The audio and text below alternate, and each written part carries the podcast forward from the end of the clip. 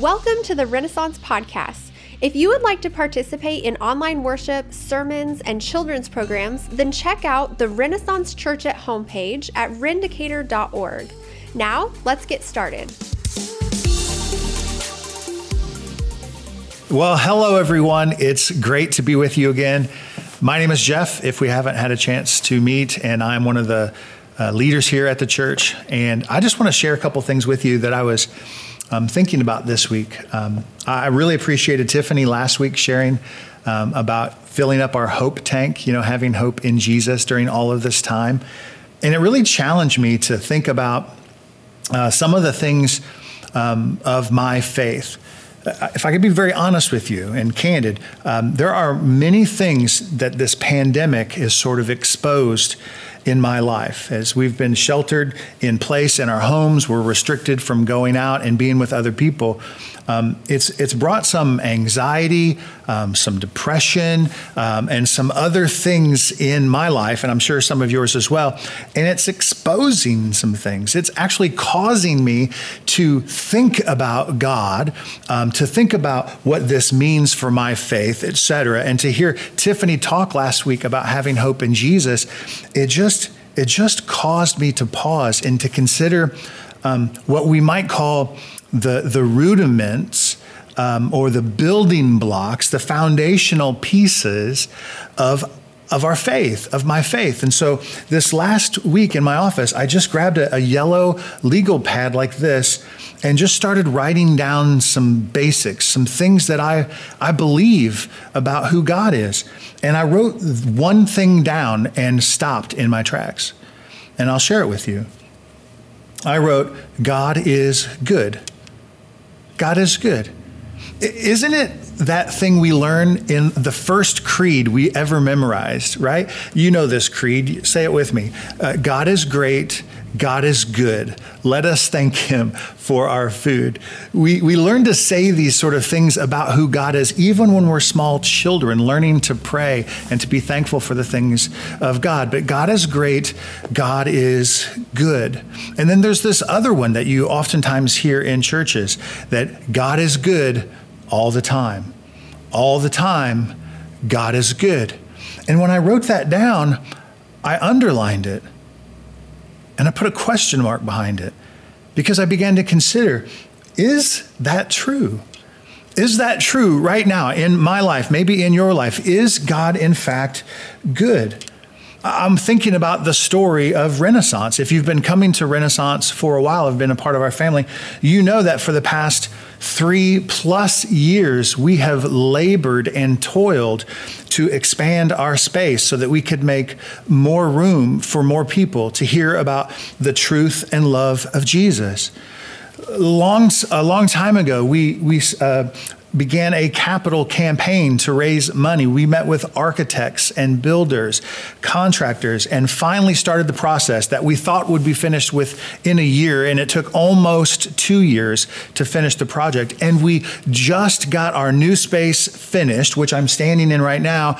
And we had two Sundays of services two Sundays of services. One of those Sundays was record attendance. So it, it, appears from all metrics, right? Everything that you're measuring, that we had heard the voice of God, that we had obeyed Him, that we had made more room for more people, and the people came. God brought all of the people. But within two weeks, we were shut down. We could no longer meet in our room. And I look back at the piece of paper on my desk and I have God is good written down. Question mark. Is he is he really good?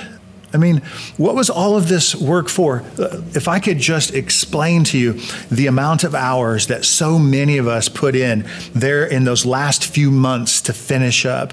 I mean, the tireless um, work that we put in, the late nights, oh my goodness, the hours and the hours that we labored into this space, and then to be shut down by some virus.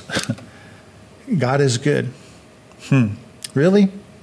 I think about my daughter Riley. Um, if you don't know, I have two wonderful girls, uh, Riley and Reagan. Riley's a senior in high school. This was going to be her graduation. This was going to be a year where we get to celebrate her accomplishments and her achievements as she's labored in these last few years to make honor roll and to make honor society and to do all of these things, to have a huge graduation party to celebrate her achievements and to send her off to college. And all of that is just evaporated into thin air. I even told her once, I said, if there's any time to ever cash in the fact that you're a pastor's kid, it would be now and invite everyone from the church to your graduation party, right?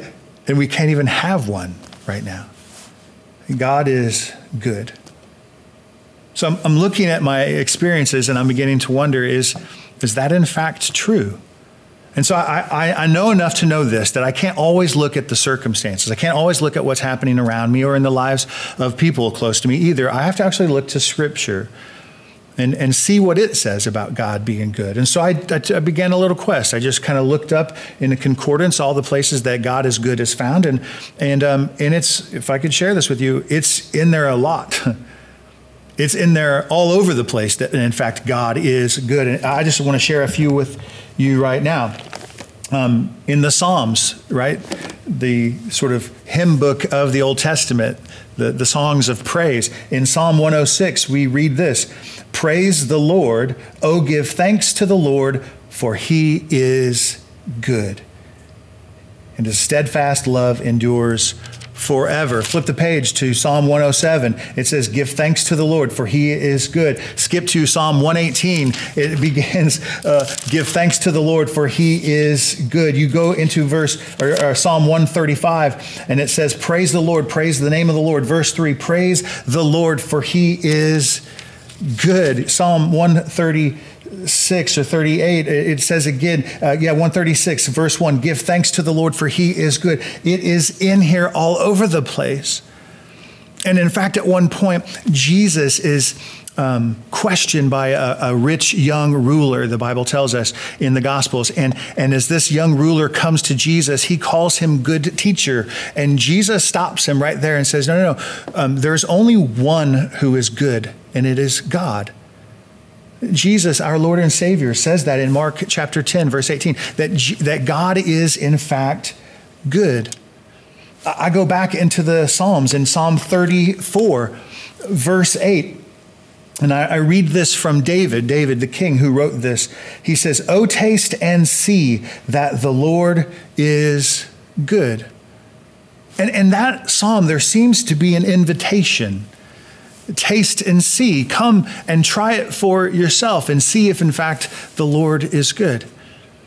Oftentimes, there are things that people tell us about. There are things that people encourage us to try because it's so good that, it, that once we try it, we'll like it. Fun story the last few weeks, my youngest daughter, Reagan, has embarked on a, um, a, restricted kind of diet. I don't know why she's doing it. She's fun and likes to try new things. But she's on this sort of um, uh, low carb kind of diet. And she decided to make cookies. And um, she made cookies with no sugar in them and no flour in them. And she used some other crazy ingredients that only um, people who shop in the organic places of the grocery stores shop is she found rice flour and and um, uh, fake chocolate chips. It's a real thing. I have no idea, but she makes these cookies, um, and to be honest with you, when she baked them, they didn't even melt. They just stayed in a clump, and I was a little nervous. But she says, "Dad, you really got to taste them. You really got to taste and see how good they are." And um, to be honest, I learned later she was fibbing to me. She lied to me. I put them in my mouth, and I've never spit something out so fast, and she's never laughed at me so hard. She had tricked me. Taste this, Dad. You'll see how good it is. It wasn't good at all. It was terrible. But back to David, he says something about the goodness of God that you should taste and see it, that you should experience it for yourself. And I find this shocking because Psalm 34 has an incredible backstory. And I'd like to share it with you. It says here at the top of this psalm that this was written by David when he changed his behavior before Abimelech. Long story short, let me give you the backstory on what this psalm, um, what da- where David's coming from in this psalm. Back in the Old Testament books of history, in 1 Samuel, we are first introduced to David. There's a king in Israel. His name is Saul, but he has offended God, and God wants to replace him.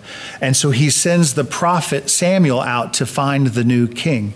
And he finds this nondescript young ruddy boy, the youngest of his brothers, named David. And, Samuel anoints David to replace Saul.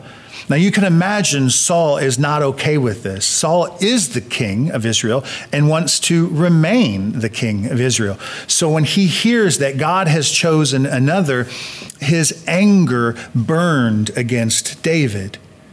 At, at one point, we learn that Saul, in fact, is trying to kill David. He has sent people out to murder him. David catches wind of this story and flees for his life and he finds himself um, hiding out in the land of the Philistines. Now, if you don't know who the Philistines are, you need to understand this. This is the greatest enemy, if you will, to Israel. This would be like David going to hide out um, in the land where ISIS is. Just think of your greatest enemy. And David's going to hide out there. And so he goes into the land of the Philistines and he, he runs into the king. Now he's hoping no one recognizes him, but some people do. And in fact, they go, Isn't this the David who's. Um, uh, killed Goliath, one of our greatest champion warriors. And at this point, David's like, uh oh, now I'm in trouble. What am I going to do? I'm running from the east where Saul is trying to kill me. Now I'm here in the west. And now the Philistines are going to probably take vengeance upon me because of what I've done to Goliath. And so David decides to do something strange. He begins to fake madness he begins to act like he's insane. He starts scratching at the doors where he was kept. He, he lets the spit in his beard collect until finally the king of the Philistines says, Why did you bring me this madman? Get rid of him. I don't want anything to do with him. And David escapes with his life. At some point, at some point, David has this understanding later that it wasn't, in fact, his behavior that saved him, but it was, in fact, God. That God was the one that saved him from his troubles. So at some point later, he writes Psalm 34. And let me go back to that again. And look what he says here in verse 1 of Psalm 34. He says, I will bless the Lord at all times. His praise shall continually be in my mouth. My soul, verse 2, makes it boast in the Lord. Let the humble hear and be glad. Oh, magnify the Lord with me. He's telling everyone when you read this, just magnify the Lord with me. Let us all exalt his name together. Remember down in verse 8, he says, I want you to taste and see how good the Lord is. Now, this is so striking to me because at some point, David had lost the the truth that God was good. That he had somehow forgotten it. Maybe, maybe like you and me are doing right now. Maybe on the, the yellow legal pad of your life, you're beginning to question is God good? And when we do that, there are these there are terrible things that can happen to us if we if we begin to distrust that statement. If we no longer believe that God is good, some terrible things can happen to us. And one of them was what we saw in David's life. He began to take credit for the things that God had done. That's what we do. If we no longer trust that God is in fact good, we begin to believe all of the things that are happening around us, all of the good things that are taking place around us are because of what we've done. At some point, David has this revelation. I don't know how God awakened him to the the reality that he is in fact good. But at some point, David understands it again. And I think we need to understand it again. I think that's why the Lord led me to write that down on a blank piece of paper that God is good because he's saying, Jeff, do you, do you believe it? And maybe he is asking you that. I shared a couple stories about my life, but if you look into your own, your own, you'll, you'll see the same thing. Maybe there's something deep inside of you that's questioning whether or not God is good. And the danger in that is, is when good things happen, we'll begin to take credit for what God has done. Uh, James, the brother of Jesus, he writes in James chapter 1. He's writing to other Christians. And, and in uh, verse 16, 17, and 18, he, he starts with this idea um, about all good and perfect gifts come from God. He's simply saying God is good and all good things come from him. But he, he warns his readers. He says, Do not be deceived. Do not be deceived into believing that's not in fact true. And that's the danger that we can find ourselves in, that we can be deceived to believe that God is not good. And when that happens, then these terrible things can happen. We begin to take credit for what God has done in our lives. We, we begin to stop trusting God in difficult times. Another one is we become pessimistic about the future. I, I can't think of a, a more appropriate topic to discuss right now. We, we don't know what our future looks like right now. Uh, most every expert agrees that from this point forward, there will be no more returning to that which was normal before. Now, if you're like me, you're looking forward to that. There are some things from the, the previous normal that you really don't want to participate in again. And I won't belabor that point. I've talked about it a lot before. But know this our future looks different now. And if we don't believe that God is in fact good, then we'll become pessimistic about it. Future isn't this hope filled thing that we're marching towards, but it's something that we don't want to enter into because we're fearful of it. We don't think it's going to be good. We don't trust that God is going to be there in it because why would He? He isn't good. And I think the, the ultimate thing is if we stop trusting that God is good, if we stop believing that God is good, is we stop asking God for help. At some point, we, we dismiss him as if we don't need him. And, and if I could just be very clear with you, the Lord has been gracious to me to remind me that, Jeff, you, you need me now more than ever before. And I think, I think the same would be true for all of you as well that we do, in fact, need God now more than ever. And we must not be a people who stop praying and asking God to help us. If I could be honest, and, and I don't want to make a political statement here, but so many people that I, I talk to, and I've got a lot of friends who are pastors, and um, so, so many of, of, of them, and maybe myself as, as well, is we're looking for the, the governors of our states or the, the, the president in the White House to fix this for us. That we're looking for the government to decide wh- when this thing is going to be over. We're waiting for the government to, to tell us when we can meet again and, and all of that. And I understand the frustrations of not being able to meet in a church. Did you, if, did you not hear me when I said we only were able to meet here two times and got shut down? There, there's not a person you know who wants to meet again more than me. I, I promise you. But I have to believe that the Lord is the one who's going to lead us into returning here that we'll meet again when God wants us to meet again. But some of us have, have stopped asking Him to help, and we're now just looking to the government to help. We're looking to other things to sort of supplant, supplant God, take His role and responsibility, and now tell us what we can and can't do. I just can't participate in that game. I, I just can't. I, I, have no problem with Christians being political. I have no uh, problems with Christians being a part of a political dialogue or any of those types of things. Not at all. I just never want to be a person who, who tries to replace God with something else. I think Paul talks about this in Romans, where um, they, people look to the created things rather than the creator. And if we're not looking to the creator, who is God and who is good, to solve all of our problems, to come to our help when we need it, if we're not looking to Him, then we're looking at the wrong thing. I, I, I was um, convicted by this um, just last night as I was thinking about this. Jeff, how, how, how hard have you been praying? how often have you been asking me to intervene? on behalf of your church? How, how, how many times have you come to me? And I was just, I was just blown away by that. And maybe that would be helpful for some of you. Maybe you've already got to this place where you feel like God is not needed in this situation. And I just want to challenge you don't give up on Him. Don't forget that He is good, and every good and perfect gift comes from Him. And He, he wants to, to help us through this whole situation in our lives.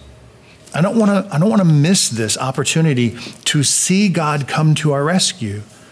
I don't want for an instant to think that it's because we're smart enough to figure it out or we finally got the governor to listen to our pleas and allow us to do things. I want us to, to when this thing ends, I want us to look to God and give thanks to Him. I want us to be like David, who says, I will bless the Lord at all times, and His praise will continually be in my mouth because He's the one who did the good things because he's the one who made a way for us. David thought he was being um, smart by faking madness so that he could escape from the king. He realized it was God himself who rescued him. David was just trying to do it on his own accord. David, it appears, had stopped asking God for help some time ago and decided to do it on his own. So, the question that I have written down here that we should maybe consider next is this is how do we keep from forgetting that God is good? How, how do we keep that from happening in our lives? Um, I, I, wrote two things down. Number one, um, I don't know how well you like to sing or how much you like to sing, but just sing the song Amazing Grace, right? I'm not going to sing it for you here, right? Because that would be terrible. But just think about the lyrics you know, who, who, who says that I was once a wretch, that I was once blind, but now I can see. And, and, and all of that ta- takes place because of who God is. God, in His goodness, in His amazing grace, has saved that person. You can read in Ephesians, and maybe this is better for you Ephesians chapter 2, verses 8 and 9. And It says, For by grace we have been saved through faith. And this is not our own doing, it is the gift of God. As James says, every good and perfect gift comes from God, and God is good. It is the gift of God. It's not a result of our works. And it's because God doesn't want us to boast about it. If we forget that God is good, we'll take credit for the things that He has done. And if you are having a, a tough time remembering that God is good, just remember that our hope for um, salvation and eternal life is not found in our goodness. It is not found in the things that we do. It's not found in the reciting of creeds or the, the recitation of verses. It is found in the goodness of God, who by his grace has decided to save us through his son, Jesus Christ. If we're forgetting the goodness of God, we must look first to our own salvation that God, in his great mercy and compassion and love, sent Jesus Christ, his Son, to bear the punishment for our own sin on the cross and to die as a sacrifice for us. And when God raised him from the dead, by faith in that alone, we are saved. God is good and he rescues his people. God is good and he saves his people. David remembered it. I've come to remember it. Are you remembering it? God is good. I didn't write anything else on that yellow pad, and for the last week and a half, I've been chasing this sort of trail, rabbit trail, or whatever. And I'm thankful for the Lord. Maybe this week, why don't you write down some things eh, that you're thinking about on a piece of paper, take a note in your phone, and, and just consider some of the things, the basic things of your faith, and, and question whether you still believe them or not. And allow the Lord to take this great pause in our world to, to squeeze out these insecurities, these these struggles in our faith, let Him squeeze them out so that they can be exposed, and then God can put salve on them and heal them. And we can come back to a place of remembering that God is good. I want you to know that I, I think of you often. I think about you all the time. I'm trying to call people every week. I'm emailing people. If you haven't reached or heard from me personally, do not take that as a slight against you. There are just so many people. I just can't get a hold of everyone. But I want you to know that I love you dearly. I'm praying that you are using, that God, in fact, you and God are using this time together to make your faith stronger. And whenever God decides that this thing is over and we're able to meet again, I look forward to hearing the, the stories and the testimonies of how your faith has been changed. I'd like to pray for you right now. Would you, would you pray with me? Bow your heads. Lord, thank you for this truth that you have spoken to us today, that you are, in fact, good. And God, we don't look to our circumstances or the world around us to find that, but we seek the, tr- the riches of Scripture and the truth that is contained in there. And this Bible that you have given us, it is replete with stories of your goodness. And so, God, even when we forget it, would you use this book, right? These words to strengthen and bolster and encourage our faith to believe that you are good. Father, I have to admit, I don't want to live in a world where you're not good. And so I thank you for exposing that in my life, helping me see the errors in it, and pulling me back God, you truly are the only one who can save me. You truly are the only one who can save all of us. And we worship you, and we praise you, and we thank you.